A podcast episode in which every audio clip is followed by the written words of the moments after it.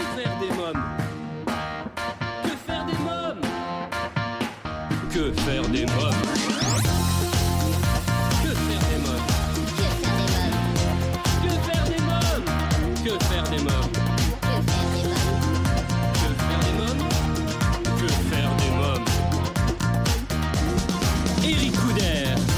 Bonjour à tous, c'est Eric Coudert, bienvenue pour ce 202e numéro de Que faire des mômes. Si vous êtes parents, j'espère que la rentrée scolaire de vos mômes s'est bien passée et qu'il n'y a pas eu trop de pleurs et que vous n'êtes pas trop ruinés en fourniture scolaire. Pour ma part, j'ai repris mes petites habitudes, je lis tous les livres jeunesse, visionne tous les films familiaux, je suis à l'affût des bons plans spectacles et sorties pour les partager avec vous. Je l'avoue, cette année est bien particulière et c'est pour ça qu'il est important de soutenir la culture. Sans plus attendre, voici le sommaire de votre émission. Dans l'agenda de Que faire des mômes, je vous parlerai de XXHL, Gigatour et Mégapont, à découvrir jusqu'au 7 mars 2021 à la Cité des Sciences et de l'Industrie. Dans la rubrique cinéma, coup de projecteur sur le film Les Mal-Aimés. Et côté littérature, je vous présenterai 4 livres, Sam et Watson, tous à l'école, Le livre des mots qui font du bien, L'atelier des émotions et Diélo et l'étoile mystérieuse. J'aurai le plaisir de recevoir Sylvette Granger pour son magnifique livre, Les pouvoirs de Kaline, aux éditions Neva, un livre dont le thème est le harcèlement scolaire. Chers amis, vous avez été très nombreux à nous suivre sur les réseaux sociaux et notamment sur Instagram. C'est pour cela que j'ai décidé cette saison de vous mettre à l'honneur, chers followers, en vous invitant chaque semaine à participer à l'émission au cours d'une interview où vous pourrez présenter votre compte Instagram et votre activité auprès de nos auditeurs. Et cette semaine, je reçois Marjorie Fro. Bonjour Marjorie Fro. Bonjour Eric Coudert. Alors vous êtes professeur d'anglais, passionné de lecture, de livres en anglais et plus particulièrement de littérature anglophone du 19e siècle. Alors j'ai découvert récemment votre activité grâce à votre compte Instagram. C'est Listen, dites-moi. Lessons, books for kids. D'accord. Lessons and books for kids.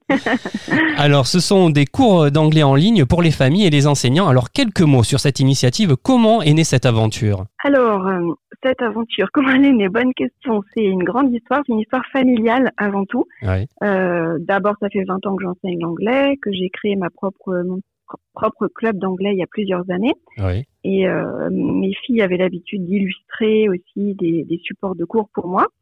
Et puis en parallèle avec ça, depuis plusieurs années, on a avec mon mari ouvert une librairie en ligne de livres anglais jeunesse, en anglais pour la jeunesse. Oui. Donc du coup, tout naturellement, on est plongé dans les livres, dans les activités ludiques pour les enfants, les activités créatives. Voilà, j'aime beaucoup la nature aussi. Oui. Donc avec mes élèves, voilà, j'utilise la nature, le bricolage, des sorties plein air et les livres. Ouais. Et du coup, tout naturellement, avec le coronavirus, j'ai rencontré des difficultés à faire des cours en présentiel. Hein, j'ai dû arrêter comme tout le monde. Et du coup, je me suis dit pourquoi pas se lancer en ligne et rendre l'anglais accessible financièrement et accessible techniquement à toutes les familles francophones du monde entier. Oui. Parce qu'en fait tout existe déjà. Si on veut apprendre l'anglais, il y a tout déjà sur internet. C'est un peu la langue internationale numéro 1. Donc tout existe. Par contre, il y a pas forcément beaucoup de choses qui s'adressent à des familles qui ne parlent pas anglais ou qui ne maîtrisent pas l'anglais. Il y a plein de livres guides du prof, on appelle ça les teachers' books, qui sont rédigés tout en anglais. Donc voilà, moi j'ai eu le souhait et je me suis rendu compte aussi pendant le confinement.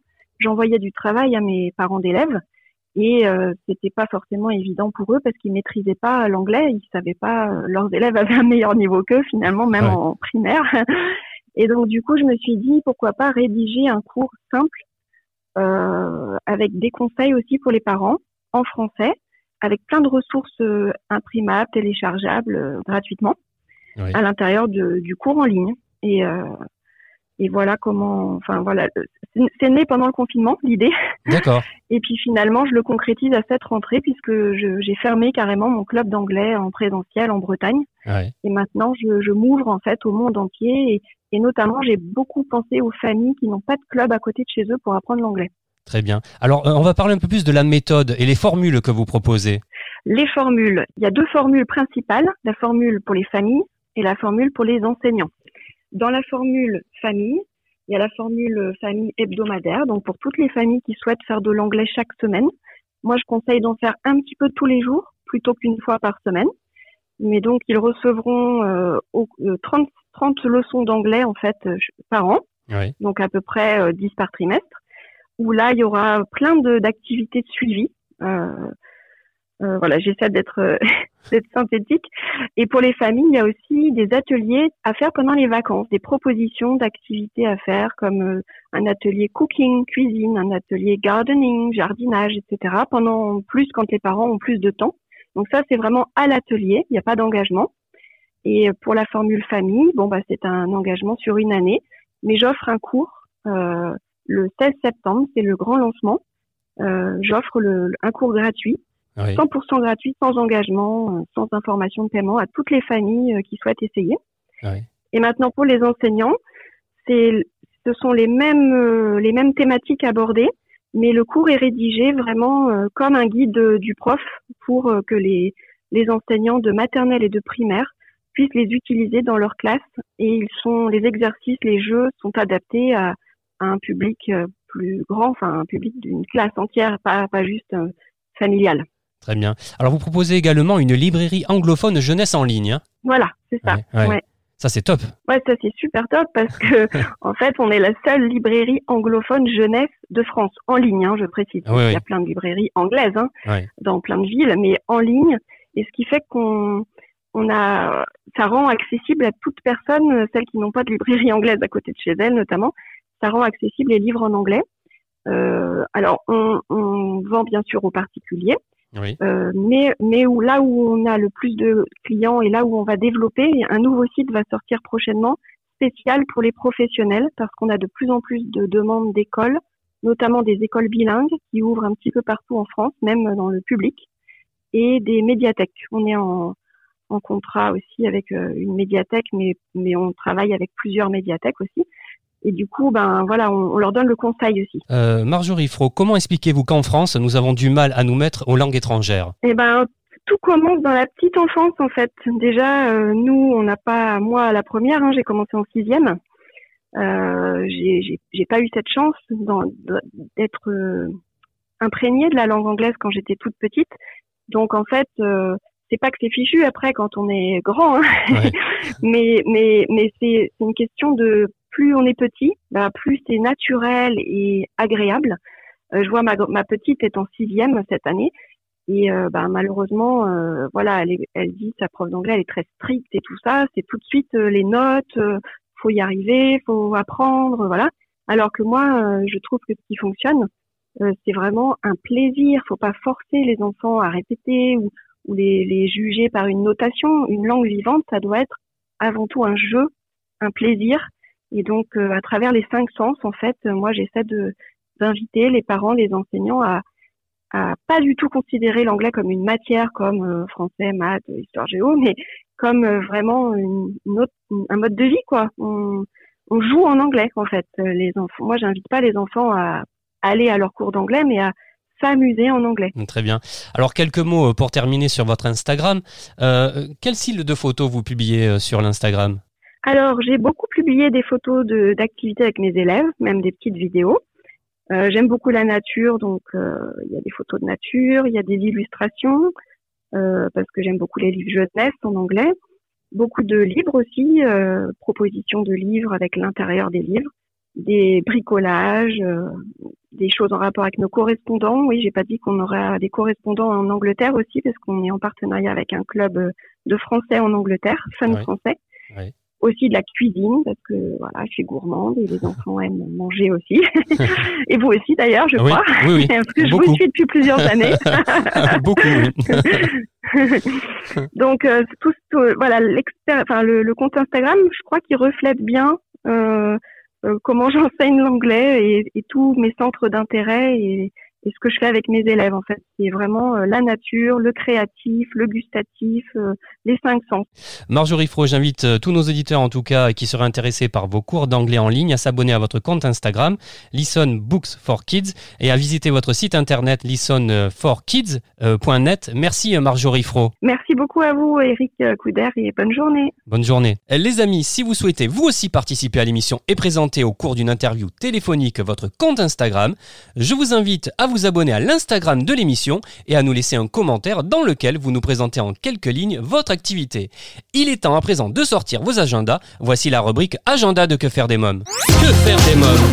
Avis aux architectes en herbe avec l'exposition XXHL, Gigatour et Mégapont qui se tient depuis le 1er septembre 2020 et jusqu'au 7 mars 2021 à la Cité des Sciences et de l'Industrie. L'exposition XXHL, Gigatour et Mégapont dévoile en grand les secrets de construction d'une sélection de réalisations aux dimensions exceptionnelles. L'exposition met à l'honneur ces projets au moyen de dispositifs numériques spectaculaires qui raviront les petits comme les grands. Adaptée au contexte sanitaire, cette expérience immersive inédite fera découvrir les savoir-faire uniques des architectes, des ingénieurs et des techniciens qui repoussent toujours plus loin les limites du possible en hauteur comme en longueur. Au programme de cette expo, films, séries de tables animées, en vidéo mapping, échantillons de matériaux et maquettes seront à votre disposition. Je peux vous assurer qu'à la fin de l'expo, vous serez incollable sur les méthodes de construction. Alors, prêt à vous laisser tenter pour cette exposition XXHL ?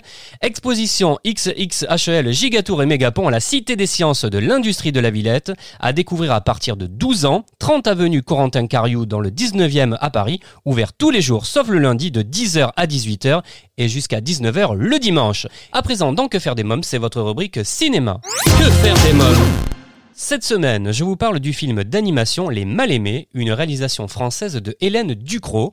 Notre planète regorge de vie, il nous appartient de la sauvegarder, mais cette protection peut-elle exister ou être efficace alors même que nous ignorons le rôle et le fonctionnement de la plupart des espèces, ou pire, que certaines nous font peur? Ce programme de 4 courts-métrages montre avec douceur et tendresse l'univers de certains de ces mal-aimés auxquels les contes et légendes ou simplement les préjugés ont malheureusement donné une mauvaise réputation. Les Mal-Aimés, des petites bêtes pas si effrayantes, un film à découvrir à partir de 3 ans au cinéma. Je vous ai parlé sorties, films et maintenant il est question de littérature. Voici ma sélection livres. Que faire des mômes ?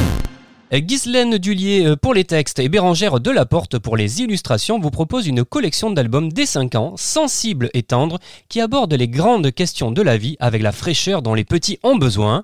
Même si on apprend beaucoup de choses à l'école, on n'a pas toujours envie d'y aller, et c'est le cas de Sam, et c'était mon cas aussi, je vous l'avoue. Pourtant, aujourd'hui, il va découvrir qu'apprendre est essentiel et que les devoirs sont les entraînements du sport de la tête. Quand on comprend pourquoi on fait les choses, ça va bien mieux. Une drôle d'histoire tendrement illustrée, Sam et Watson, tous à l'école aux éditions Glénat Jeunesse. Toujours aux éditions Glénat Jeunesse, Brigitte Labbé, l'auteur des Goûters philo, vous propose une nouvelle collection pour donner aux enfants le goût des mots. Le livre des mots qui font du bien, un voyage au cœur de 20 mots, plein de poésie, d'humour, d'émotion et d'images. L'occasion de découvrir ensemble les mots dont on se délecte et qui nous remplissent de joie.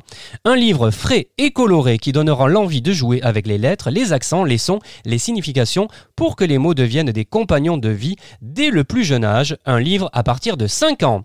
Les éditions Hérole vous proposent un outil pédagogique à mettre entre toutes les mains, des petits comme des grands. Mathilde Chevalier-Pruvot signe l'atelier des émotions, 35 activités créatives pour aider son enfant à exprimer ce qu'il ressent. Un guide indispensable pour tous les parents dans lequel l'auteur aborde à travers une méthode innovante les 9 émotions les plus présentes dans la vie d'un enfant. Et enfin, j'avais reçu avant l'été Élodie Fournier pour son livre jeunesse Diélo au pays des flamants roses aux éditions Amalté. L'autrice publie à présent Diélo et l'étoile mystérieuse. Dans ce nouvel ouvrage, Diélo et Pastoche contemplent le ciel étoilé. Un livre qui se lit comme on dégusterait un bonbon aux éditions Amalté. Vous écoutez Que faire des mômes et les livres sont à l'honneur aujourd'hui dans votre émission puisqu'il est temps à présent pour moi de recevoir Sylvette Granger pour son livre Les pouvoirs de Kaline, un ouvrage dans lequel il est question de harcèlement scolaire. Bonjour Sylvette Granger. Bonjour Eric. Alors tout au long de votre carrière de psychologue au sein de l'éducation nationale puis en tant que psychothérapeute, vous êtes consacré aux enfants en difficulté avec pour seul objectif de les aider à mieux appréhender leur mal-être en exprimant par la parole ou par le dessin ce qui fait obstacle à leur épanouissement. Au cours des séances d'accompagnement, vous avez eu souvent recours au support des contes célèbres qui, au-delà d'être de belles histoires, permettent la mise en scène des peurs et des angoisses de l'enfant.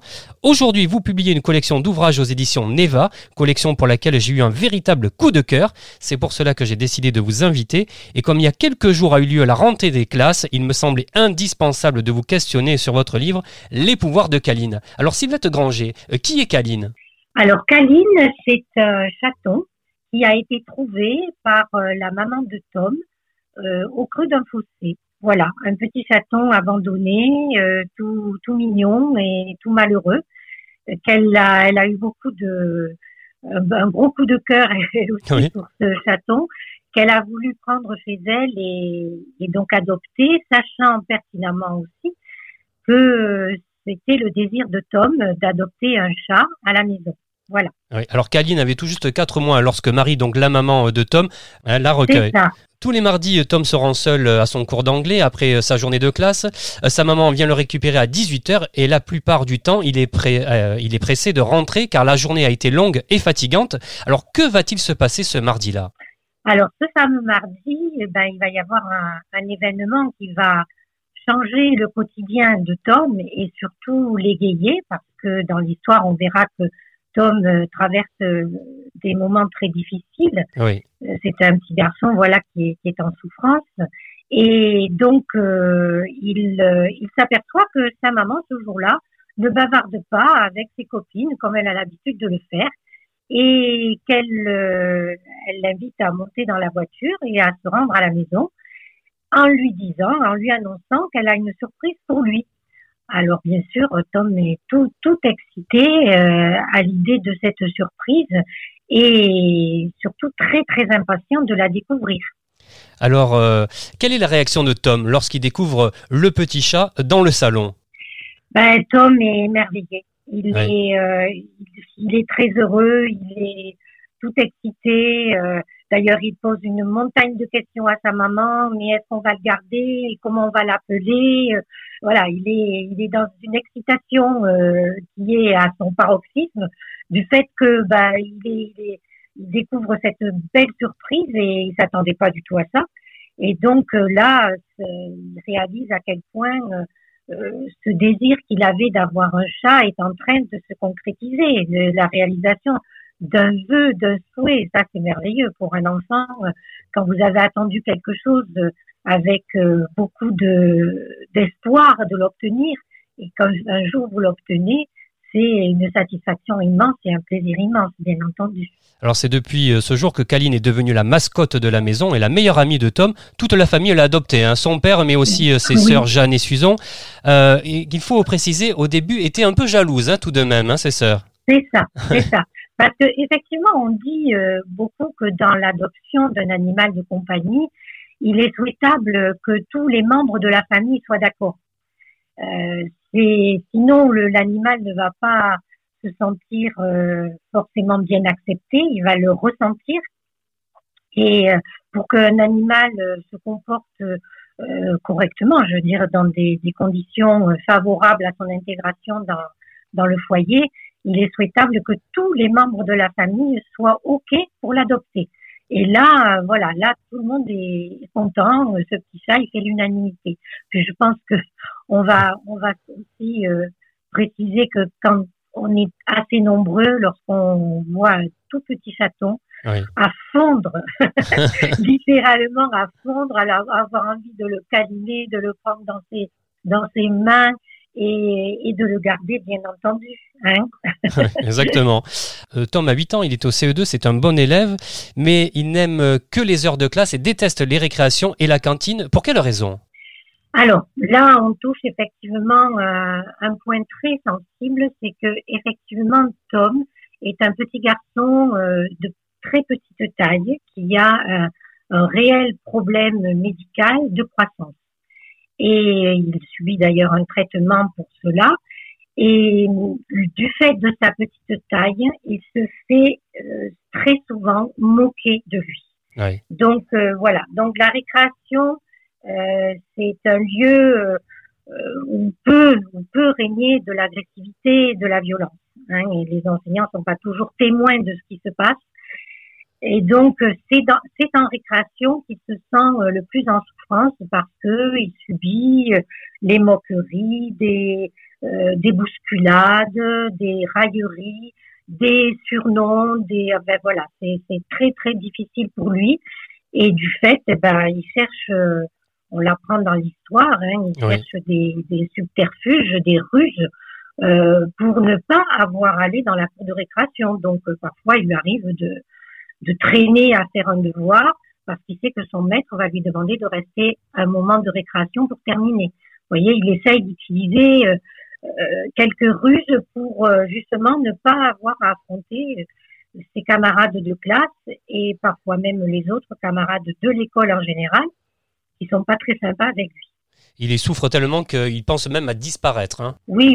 Et c'est ça qui est grave parce que effectivement, on n'imagine pas toujours la souffrance psychologique qu'un enfant peut ressentir quand il est sujet à ces railleries, à ces moqueries, des colibés.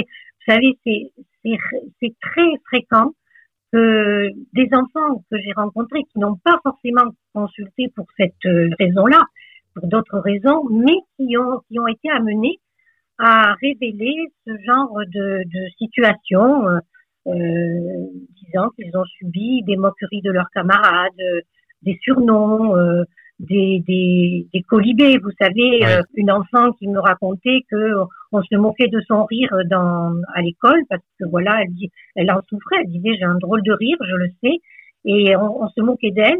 Les garçons lui disaient qu'elle avait un rire de chèvre. Voilà. Ah oui. Donc, ah oui. Vous voyez, les lunettes, le port des lunettes aussi peut entraîner des moqueries.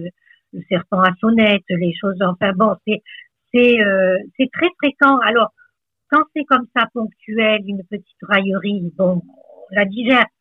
Mais quand c'est récurrent, quand c'est répété, là, ça devient, c'est là que ça devient du harcèlement d'ailleurs. Bien sûr. Là, c'est Lucien hein, qui aime terroriser les autres et il traite justement Tom de Minus et de nain de jardin.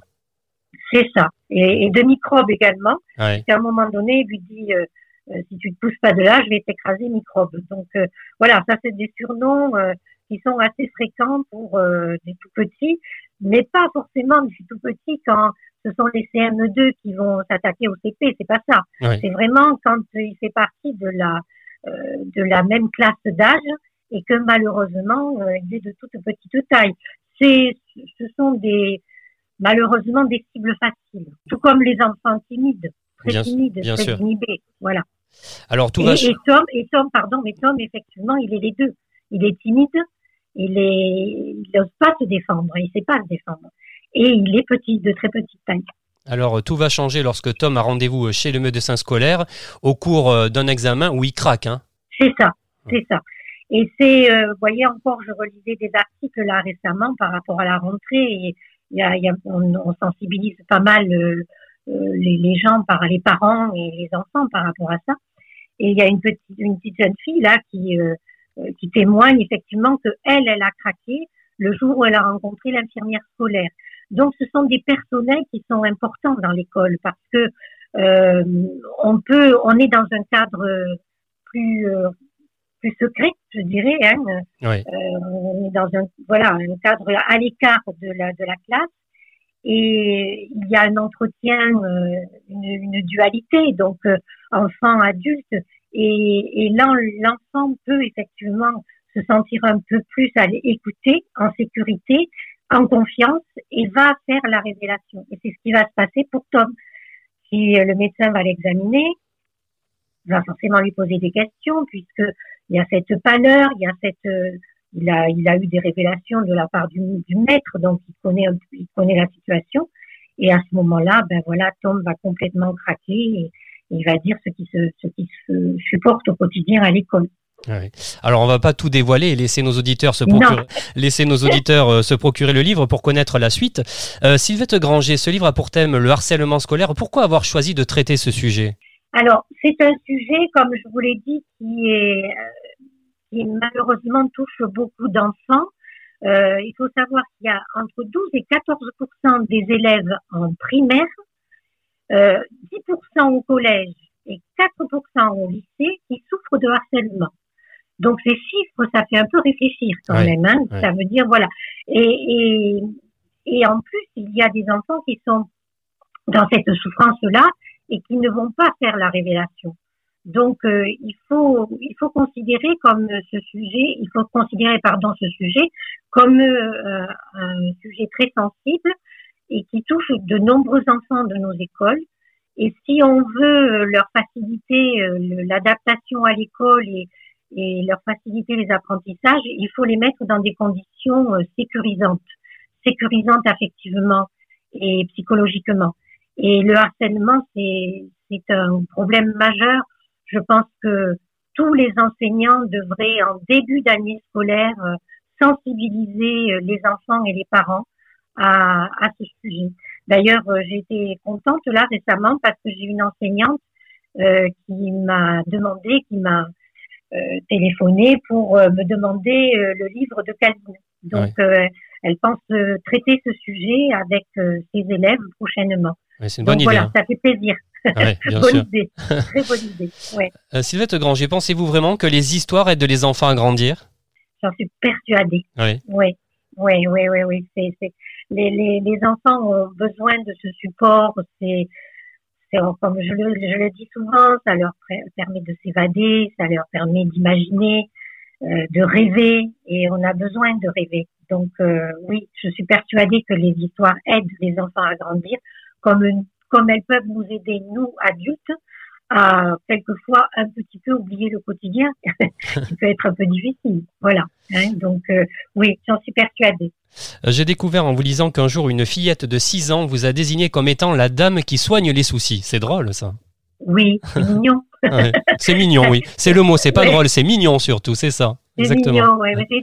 J'ai été très touchée ce jour-là. C'était une petite Lilou qui avait 6 ans à l'époque, qui était assise sur le canapé à côté de sa maman et qui me regarde avec ses petits yeux coquins là et qui me dit « Toi, en fait, t'es la dame qui soigne les soucis. » Et puis elle regarde sa maman et elle lui dit « Parce que nous, on en a des problèmes, hein, maman. » Voilà, donc ça vous situe le cadre et j'ai été très touchée. C'est une petite fille qui a été à l'origine de l'écriture de l'histoire Mini-Souris. Voilà, par rapport à son histoire. En tout cas, j'invite nos auditeurs à se procurer sans plus attendre votre livre, chère Sylvette Granger, Les pouvoirs de Kaline aux éditions Neva. Les illustrations sont de Vincent Belbary, elles sont sublimes. Hein. C'est un coup de cœur, de façon votre livre, c'est un coup de cœur de Que faire des mômes. Je vous propose, si vous êtes d'accord, de revenir prochainement nous présenter les autres ouvrages de cette merveilleuse collection. Oh ben avec grand plaisir. Très bien. Je vous remercie Sylvette Granger, merci beaucoup. Oui. Merci à vous. Et bien voilà, votre émission Que faire des mômes pour aujourd'hui, c'est terminé. Je vous rappelle que cette émission est aussi disponible en podcast sur quefairedesmômes.fr et les plateformes d'écoute, podcast auquel je vous invite à vous abonner dès à présent. Pour suivre toute l'actualité de l'émission, abonnez-vous à nos réseaux sociaux, Facebook, Twitter et Instagram. Merci pour votre fidélité, je vous embrasse fort ainsi que ma famille et ma petite nièce Erika. À la semaine prochaine, bye bye.